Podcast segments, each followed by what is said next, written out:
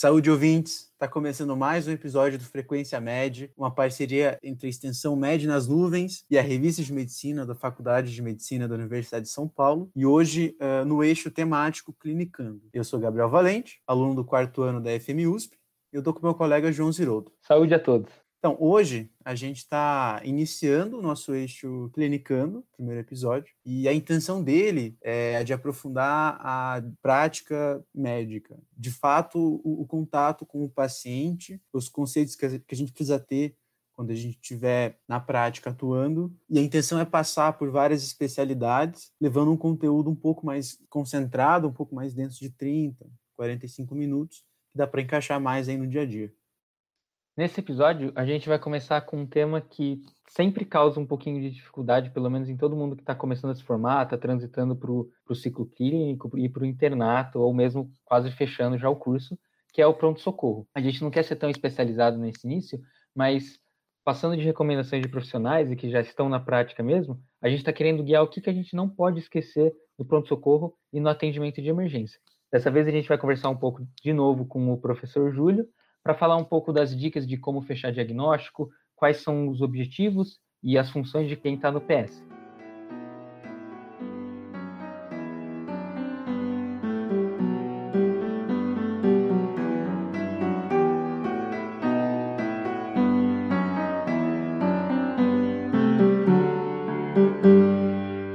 A gente está aqui de novo com o professor Júlio, sempre trazer ele que estava no nosso piloto do podcast, né? Para conversar um pouco sobre o que a gente não deve esquecer pensando no pronto-socorro, né? Júlio, se você quiser falar uma apresentação rápida de novo, né, sobre você. Bom, eu me chamo Júlio Alencar, sou médico assistente aqui do, do pronto-socorro de clínica médica do HCFM USP, sou doutorando da disciplina também de, de emergências clínicas aqui da faculdade.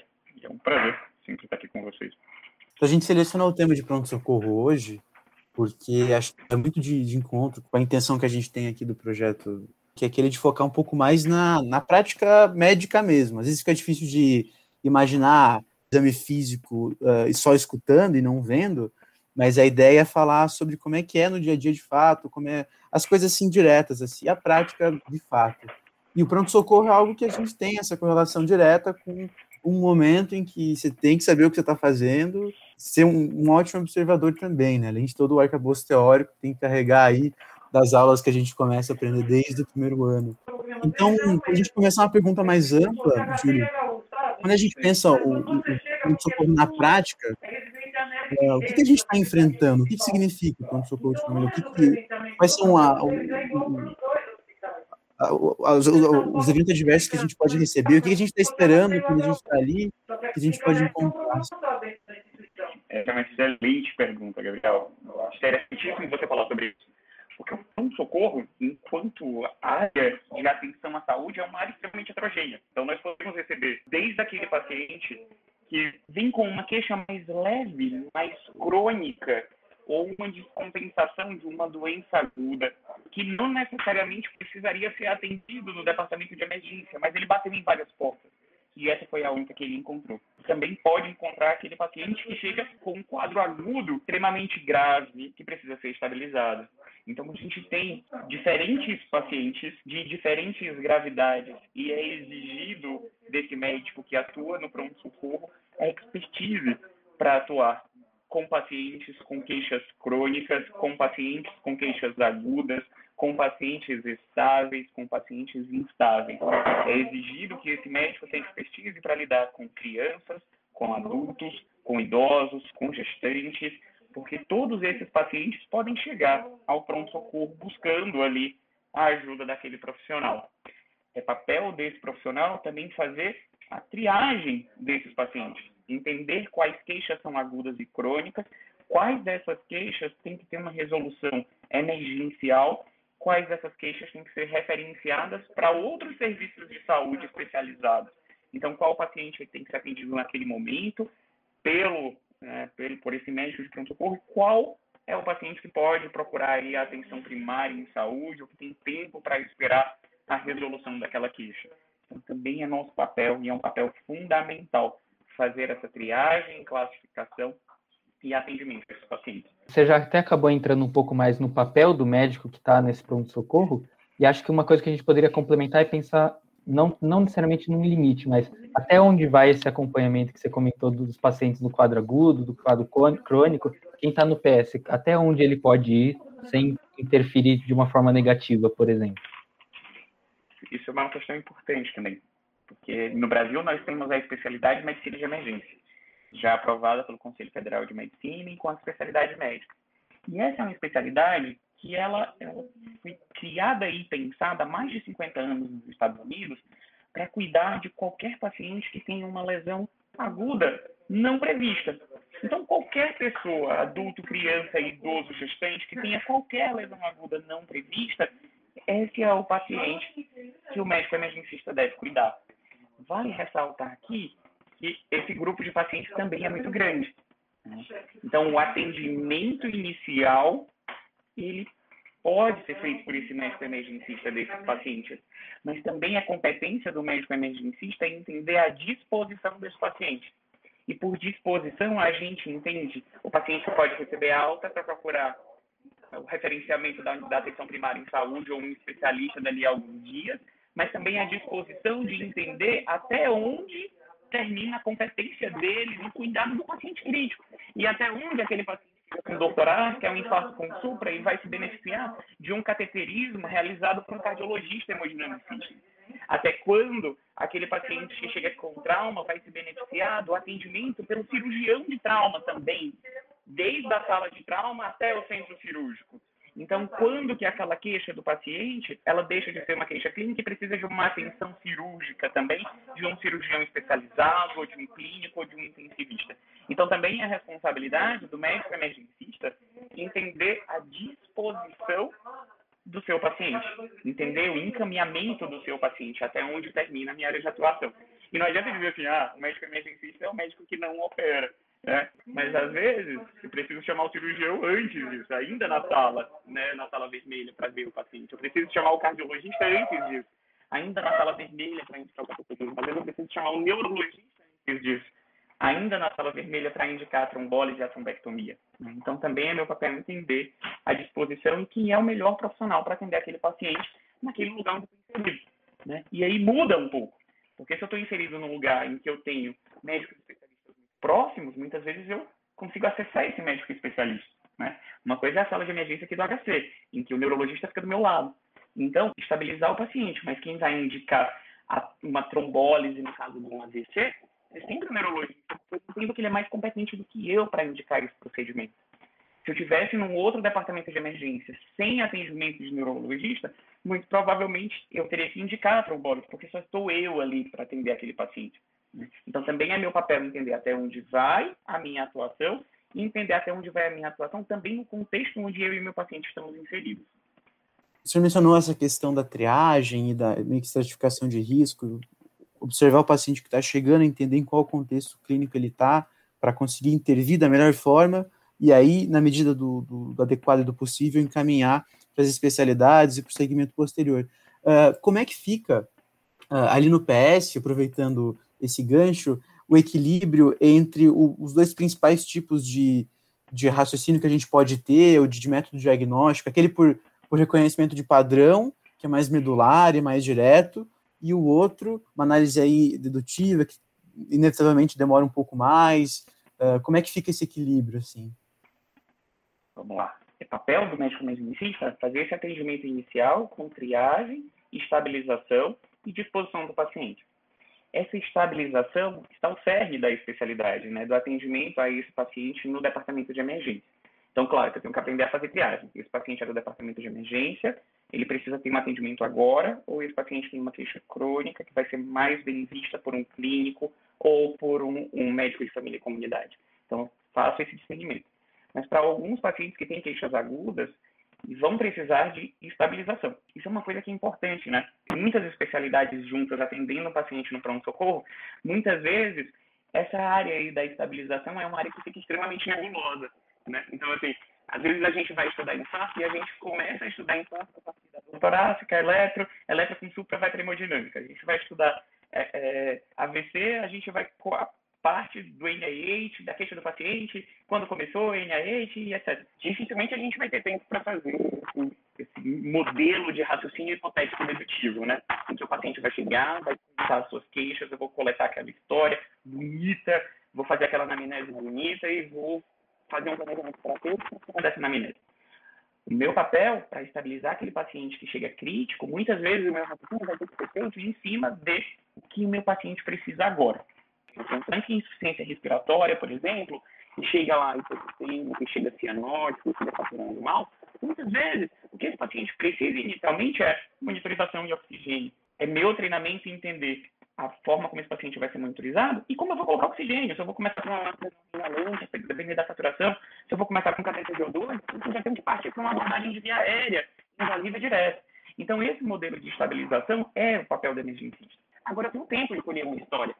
E aí eu tenho que também saber fazer a história. Um exemplo que eu gosto de citar quando eu falo em estabilização de paciente no departamento de emergência, que é o atendimento, por exemplo, do paciente com agitação psicomotora grave. No atendimento do paciente com agitação psicomotora grave, que chega no departamento de emergência, não adianta a gente tentar ficar ali querendo colher uma história para entender de onde vêm os sintomas e fazer um raciocínio diagnóstico, chegar num método trata a agitação desse paciente uma vez a agitação tratada. A gente consegue colher a história depois que tem que ser colhido e tem que ser feito para chegar num diagnóstico Muitas vezes isso foi deixado um pouco de lado nas histórias, nos atendimentos. E quando a gente vai trabalhar na vida, a gente percebe o quanto isso é importante e o quanto ninguém contou para a gente. Quando que eu começo a fazer suplementação de oxigênio com catéter de O2? Quando que eu começo com máscara não reinalante? Quando que eu passo direto para a intubação de um paciente que chega com insuficiência respiratória? Para tudo isso tem critério dentro dessa estabilização. Então é importante também entender um pouco mais da especialidade de medicina de emergência para entender o que o paciente naquele momento. Excelente. Acho que já entrando no que você falou em diferentes níveis dessas urgências, você conseguiria comentar um pouco, porque a gente tem diferentes sistemas e diferentes insuficiências, né? E como as principais situações, em especial em situações mais graves, acabam moldando você pensar na tomada de decisão? Isso é uma coisa importante, né? Dentro do nosso raciocínio, é, dentro do raciocínio do, do, do médico emergencista, existem três segmentos que a gente sempre fala que deve ser seguido. O primeiro deles é o que meu paciente precisa agora. E aí, o teu paciente pode precisar agora de uma conversa, o teu paciente pode precisar agora de oxigênio, de droga vasoativa. A segunda coisa é o que pode matar o meu paciente agora. Só então a gente pensa em o que é mais prevalente para essa queixa do meu paciente. E a gente já faz isso, sabe? A gente já faz isso de forma geral na vida. Porque se você olhar, por exemplo, um paciente que chega no departamento de emergência com torácica, se eu perguntar para vocês, assim, paciente que chega no departamento de emergência com torácica, o que, é que precisa ser feito em 10 minutos? Um eletrocardiograma, não é? Para quê? Para a gente excluir síndrome coronariana aguda. Mas se a gente parar para pensar, a prevalência de síndrome coronariana em pacientes com dor torácica é bem baixa no pool de pacientes com dor torácica. Então a gente já costumava fazer medicina de emergência, às vezes sem nem saber. Então a gente já começa pensando, o que é que pode matar o meu paciente agora? E esse é um pensamento que tem que ser recorrente nesse atendimento do paciente crítico que chega ao departamento de emergência. Uma vez excluídas essas condições emergenciais, a gente pode tentar pensar no que é mais prevalente para aquela queixa.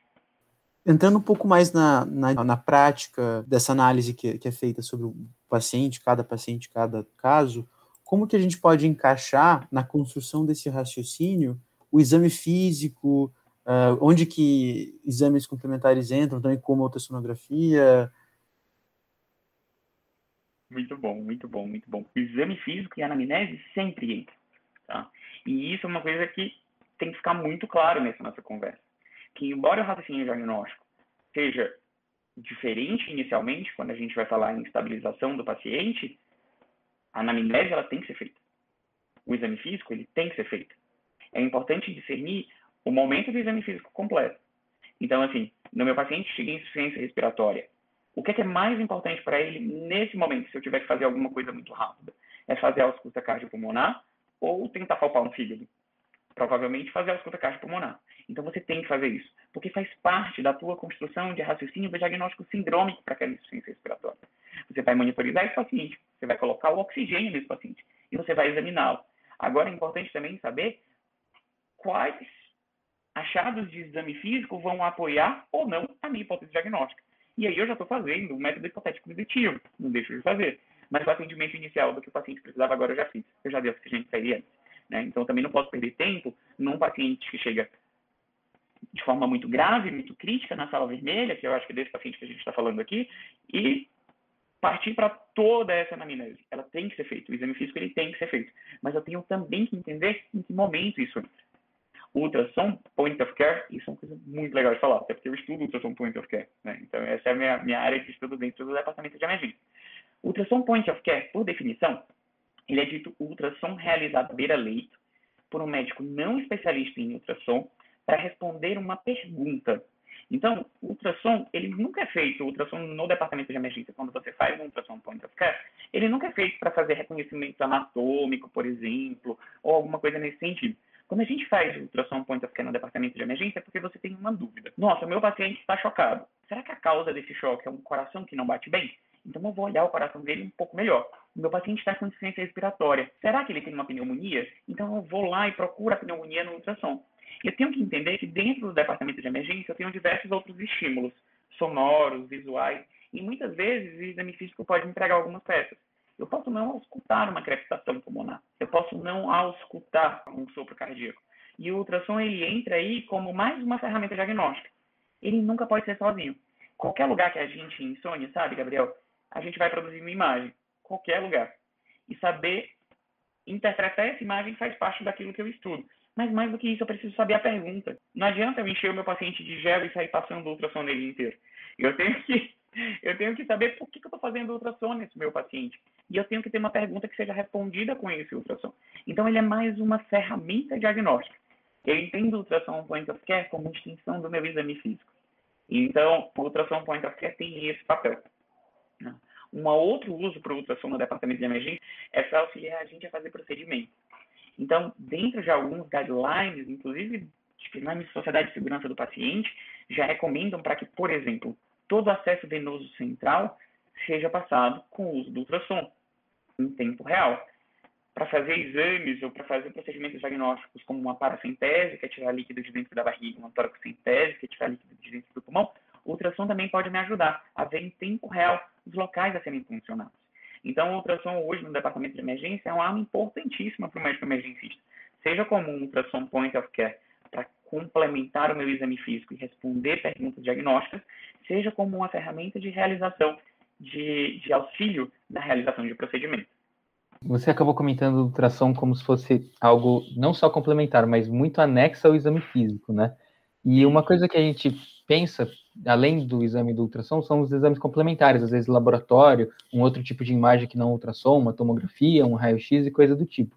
Só que, como você mesmo comentou, como você tem um fluxo de informação muito grande no pronto-socorro, numa urgência, às vezes você pedir exame demais pode acabar atrapalhando um pouco o seu próprio raciocínio, ou como você vai responder essa pergunta. Então, tirando o ultrassom, que complementa muito o exame físico, pensando nesses outros exames complementares, como você acaba direcionando o que você tem que pedir? É em relação a necessidade de um paciente em uma situação de insuficiência, ou é um pouquinho mais deslocando para tentar fechar uma hipótese diagnóstica de uma forma mais etiológica ou coisa do tipo?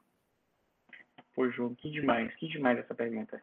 Eu sou o chatão dos exames complementares, porque eu entendo que dentro da medicina de emergência, o médico emergencista ele deve mostrar, acima de tudo, custo-efetividade.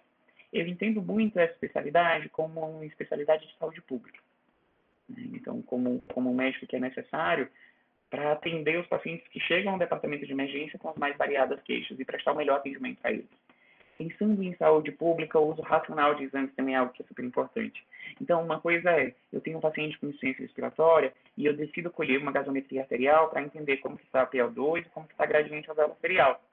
Uma outra coisa totalmente diferente é eu pegar esse mesmo paciente que tem uma insuficiência respiratória e eu colho, sei lá, um TGO, TGP, sabe, exame para entender lesão hepática, quando isso não faz parte do meu processo diagnóstico. Então, exame, ele existe para guiar a gente dentro de um processo diagnóstico em que você quer chegar ali a um diagnóstico final do seu paciente. E não como algo que você vai atirar para todo lado e vai tentar acertar em alguma coisa. Vale a pena ainda a gente lembrar da racionalidade de exames. Então, se o paciente chega no departamento de emergência e você faz um diagnóstico clínico de uma insuficiência cardíaca descompensada, às vezes, fazer dosagem de exames mais caros para comprovar aquilo que você já sabe faz muito sentido, né? Então, assim, nossa, mas será que é uma IC compensada mesmo? Dosa aí um NT pro BNP e vamos ver se o diagnóstico é esse mesmo. Poxa, tem uma questão de fazer isso, né? Tem uma questão ruim de fazer isso. Quando você não confia no teu exame e para evitar judicialização e para evitar qualquer outra outro, alguma outra coisa nesse sentido, você acaba pedindo mais exames do que é necessário para o paciente. Isso não só não é custo efetivo, como você pode acabar fazendo uma overdiagnose desse paciente, trazendo para esse paciente mais problemas do que ele veio para cá, e aí mantendo, aumentando o tempo de internação desse paciente, deixando ele exposto aí a todos os eventos adversos de um paciente que fica dentro do pronto-socorro sem necessidade real de estar internado. Sei que a gente ainda está, eu e o João, no início do quarto ano, e quem eventualmente escutar podcast também, provavelmente vai estar no período da faculdade, ainda não, não vai estar ativamente no pronto-socorro, mas quais seriam, assim, se você conseguisse listar os principais uh, conhecimentos, assim, as principais intervenções que a gente deve lembrar e carregar com a gente quando a gente eventualmente tiver num PS, colocando o pé ali, uh, para não, não deixar passar nada, assim, pelo menos as coisas principais. No, no quesito, assim, seja em, como fazer uma intubação alta, como uh, uh, segurar o, o, os sinais vitais do paciente, quais medicações, só para a gente poder já ir direcionando um pouco a análise. Claro, muito, muito bom, muito bom. Você sabe que no Brasil a gente não tem grandes inquéritos de prevalência de doenças em departamento de emergência, né? Então, que a gente reproduz muito são inquéritos americanos para cá. Então, quando a gente fala de epidemiologia no departamento de emergência do Brasil, os dados são extremamente defasados. Então, isso já parte aí de um problema enorme. O nosso modelo ainda de muitos departamentos de emergência aqui no país é que não é departamento de emergência, é pronto-socorro. E aí você tem um pronto-socorro de clínica, um pronto-socorro de cirurgia, um pronto-socorro de pediatria, um pronto-socorro de GO, então um pronto-socorro de psiquiatria. Então, além do problema da gente não ter bons estudos, a gente ainda tem modelos de pronto-socorro que são extremamente fragmentados. Isso faz com que a gente tenha ainda menos dados. De forma geral, para atendimentos de pacientes que chegam na porta do pronto-socorro ou para pacientes que são ambulatoriais, algumas, é, alguns diagnósticos são mais prevalentes. Por exemplo, cefaleia, dor lombar, infecção de via aérea superior e diarreia. Então, são diagnósticos que são mais prevalentes e que vale a pena a gente estudar.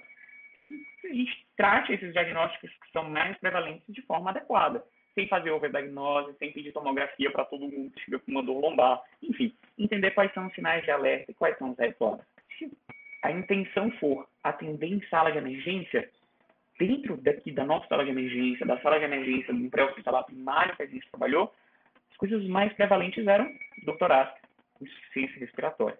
Então, assim, são também queixas de pacientes que são muito prevalentes. Então, entender queixas cardiovasculares é extremamente importante. E, claro, a estabilização inicial desse paciente grave. Entender o que o meu paciente precisa agora. Saber suplementar oxigênio de forma adequada, saber indicar uma intubação, saber fazer uma intubação, saber manejo de droga vasoativa, saber manejo de ressuscitação volêmica de pacientes graves. Então, esse manejo inicial do que a gente chama do ABC do paciente grave, né? Então, entender a via aérea desse paciente, entender se tem ou não indicação de intubação desse paciente de forma imediata, resgatar uma intubação quando você não, não conseguiu fazer com uma máscara laringe, saber o bom uso de uma máscara laringe, por exemplo, pode salvar vidas, entender sobre ressuscitação e expansão volêmica, droga vasoativa, passagem de acesso venoso central e entender também que essas drogas podem entrar em acesso venoso periférico. Entender a estabilização inicial desse paciente é algo que é muito importante. Perfeito, Ju. E assim, a gente acabou comentando muito de como guiar e o que fazer. E dentro disso a gente já abriu margem para pensar em algumas coisas do que não fazer.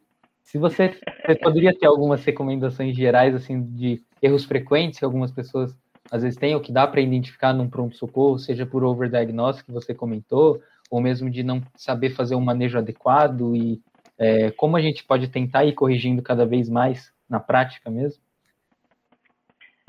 Eu vou começar sendo menos polêmico e eu vou terminar sendo mais polêmico, pode ser? eu acho que o começo é o uso racional de exame. Então, isso é algo que é super importante. Quando que a gente precisa pedir um hemograma completo? Que a gente precisa pedir uma proteína ser reativa? Então, erros que são muito... Quando que a gente precisa solicitar eletrólitos para o paciente? Então, esses que são comuns são erros sistemáticos é você aumentar o tempo de permanência no paciente no departamento de emergência para a realização de exames que não têm indicação. Então, é aquele paciente que chega lá, por exemplo, com uma queixa que é o diagnóstico clínico de sinusite e você vai pedir um monte de exame laboratorial para um paciente ter indicação de fazer um analgésico simples. E muitas vezes até pedir exames que não tem nenhuma indicação, do tipo raio-x de seios da face. Né? Então, é um paciente que tem um diagnóstico clínico de sinusite no começo da sua doença, infecção de via aérea superior é algo que é muito prevalente no departamento de emergência. E é o que a gente precisa aprender e manejar de forma muito, muito boa. Assim. Saber quando tem indicação de fazer antibiótico terapia, quando tem indicação de não fazer antibiótico terapia, quando tem indicação de fazer corticoterapia, quando não tem indicação de fazer corticoterapia. E aí são coisas que são muito comuns.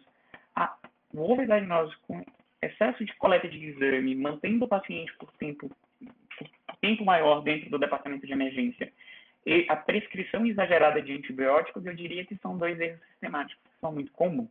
Tá? Eu falei que eu ia terminar sendo um pouco mais polêmico, né? A polêmica é, será que a gente tem formação para estar dentro do departamento de emergência? É. E aí eu acho que essa é uma pergunta que a gente tem sempre que fazer. Eu gostaria que alguém da minha família fosse atendido por um profissional que tenha a mesma formação do que eu, se ela chegasse no departamento de emergência. Então a gente tem que entender uma coisa que é muito simples, assim. É, é, e eu faço essa, eu, eu ouvi essa analogia de, do presidente da Brasileira de Emergência, que é o Hélio Pena, meu querido, e eu, eu faço, eu sempre fazer assim. Quando você tem uma, sei, uma queixa do trato gastrointestinal, você vai lá e procura um gastro, né? Quando você tem uma queixa, sei lá, que você acredita que é um problema no rim, você vai lá e procura um neto você tem uma emergência. Você vai lá e procura um pronto-socorro, o departamento de emergência. Por quem você espera ser atendido? Eu acho que essa é uma pergunta que a gente tem que se fazer. Porque o departamento de emergência, ele é o local de atendimento inicial muita gente que acabou de sair da faculdade. Mas a gente tem que entender que provavelmente é o lugar onde a gente vai ter os pacientes mais graves. Então, quando a gente pensa assim, nossa, a UTI vai ter os pacientes mais graves. Sim, a UTI tem muito paciente grave. Mas a gente tem que entender que é um paciente grave dentro de um ambiente controlado e que geralmente ele já está num período, ou pelo menos deveria estar num período pós-crítico de estabilização. No departamento de emergência a chegada desse paciente. Né? É quando esse paciente vem grave e ele ainda não está nem estabilizado. E é onde a gente se propõe a atuar. Então tem que ter um pouco de cuidado a partir de pensar no departamento de emergência como um local para primeiro emprego. Então aí vai é, a minha minha crítica um pouco mais polêmica assim. E eu não estou dizendo assim, ah, nossa, então você quer dizer que o recém-formado não pode trabalhar? Não, não, não estou dizendo isso, tá? Muito pelo contrário. É, eu, eu, eu pensei em algumas ideias para isso.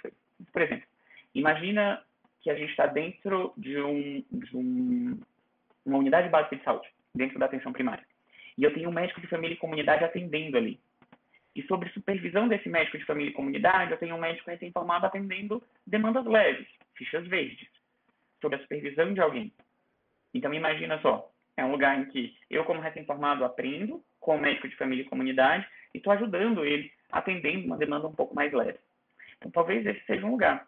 O lugar do recém-formado definitivamente não é a sala vermelha, o lugar onde a gente precisa de estabilização de paciente. Isso me chama muita atenção, porque é o lugar onde a gente começa muitas vezes a vida trabalhando. E aí é onde a gente quer sair, né? Parece assim, que quanto mais especializado e mais conhecimento, habilidade, atitude eu vou adquirindo ao longo da minha formação, mais eu procuro sair da sala vermelha e trabalhar em ambientes que não tem tantos pacientes críticos, como um consultório, como uma enfermaria, por exemplo. Então fica aí essa provocação para todo mundo que está ouvindo a gente. E passando um pouco mais para o final, como a gente comentou um pouco antes, é como é um pouco mais direcionado para alunos que estão tendendo a ir para situações práticas e por aí vai, é, você poderia contar assim, algumas dicas ou o que você levou da sua experiência de vida de graduação até a, a, a atuação mesmo que para otimizar um pouco mais seu raciocínio e a sua atuação no departamento de emergência do pronto-socorro? Eu acho que a primeira coisa que é muito legal é saber que a especialidade existe, né? Eu acho que isso é sensacional, assim, e, eu agradeço muito a você, assim, João, agradeço ao Gabriel por a gente estar falando sobre, sobre medicina de emergência, para que a gente divulgue a especialidade e as pessoas saibam que ela existe. Porque eu não sei se já aconteceu com, com alguém que está escutando a gente, de passar por vários estágios e pensar assim, nossa, mas eu gosto de tudo, mas ao mesmo tempo eu não me vejo fazendo nada. E aí é algo que é muito comum com a gente durante a graduação. Assim, mas eu gosto de neuro, mas eu gosto de cardio, mas eu gosto da resolutividade do cirurgião, mas eu gosto disso. Então, acho que uma coisa que eu carrego da faculdade é pensar um pouco nisso. Assim, eu passava pelas especialidades eu gostava de muito das especialidades. Até eu descobri que eu gostava de gente, sabe? Eu gostava de gente. Eu não gostava tanto da doença. Então, eu percebi que eu não conseguiria me limitar a cuidar de uma de ser reumatologista e cuidar de uma articulação doente ou de ser gastroenterologista e cuidar de um estômago doente. Eu percebi que eu gostava de cuidar da pessoa toda, assim, sabe? E aí, em qualquer queixa que ela chegasse. Então, acho que eu trago um pouco isso da faculdade. De conhecimento da faculdade, uma coisa que é muito legal é trazer vivência mesmo. Porque dentro do departamento de emergência, a gente vai reconhecer padrão. Então, vejam o maior número de pacientes que vocês conseguiram. Assim, sabe? A ideia é que você veja, veja o paciente e examine aquele paciente tenha, e traga conhecimentos novos, porque o tempo todo o paciente nos ensina. E no departamento de emergência, muitas vezes, esse reconhecimento de padrão é super importante. Assim. É aquele paciente que fica com aquela dor abdominal e aquela sudorese, aquela dor que é lancinante. E você diz, será que isso não é um aneurisma de aorta abdominal que rompeu? Eu já vi isso uma vez. Então, trazer um pouco desse conhecimento de dentro aí da vivência acadêmica é algo que é super importante. Entender quem quem foi achando na faculdade, assim, todo mundo já decidiu alguma coisa. Quem acaba optando por medicina de emergência tem muita dificuldade de decidir parar no lugar só, assim. E ver o maior número de pacientes possível. Reconhecer o maior número de pacientes possível. Isso é algo que é super importante. Claro que trazer conhecimento aí de pessoas que você se inspira, né, e, e almeja, assim, trazer um pouco olhar para aquele clínico que te inspira e trazer um pouco da forma como ele conversa com o paciente, olhar para aquele cirurgião que te inspira e ver a resolutividade dele quando o paciente carrega algum problema, ver aquele pediatra que te inspira e ver a forma como ele consegue se relacionar com uma criança e tirar a queixa da criança e melhorar aquilo ali. Eu acho que são, são, são habilidades e atitudes que são muito presentes assim, Excelente. É, depois dessas dicas fantásticas. Eu acho que a gente não precisa de mais nada mesmo para esse episódio, pelo menos. É, muito obrigado, viu, Júlio? A gente sempre espera poder contar com você, porque é um enorme prazer poder discutir períodos longos e períodos curtos com você. Sempre é, agrega bastante para o nosso conhecimento. Muito obrigado mesmo. Viu? Obrigado a você, Júlio. É sempre um prazer. Assim, é um prazer e uma honra conversar com você e estar junto. Então, estou sempre à disposição, vocês sabem disso. um abraço, viu?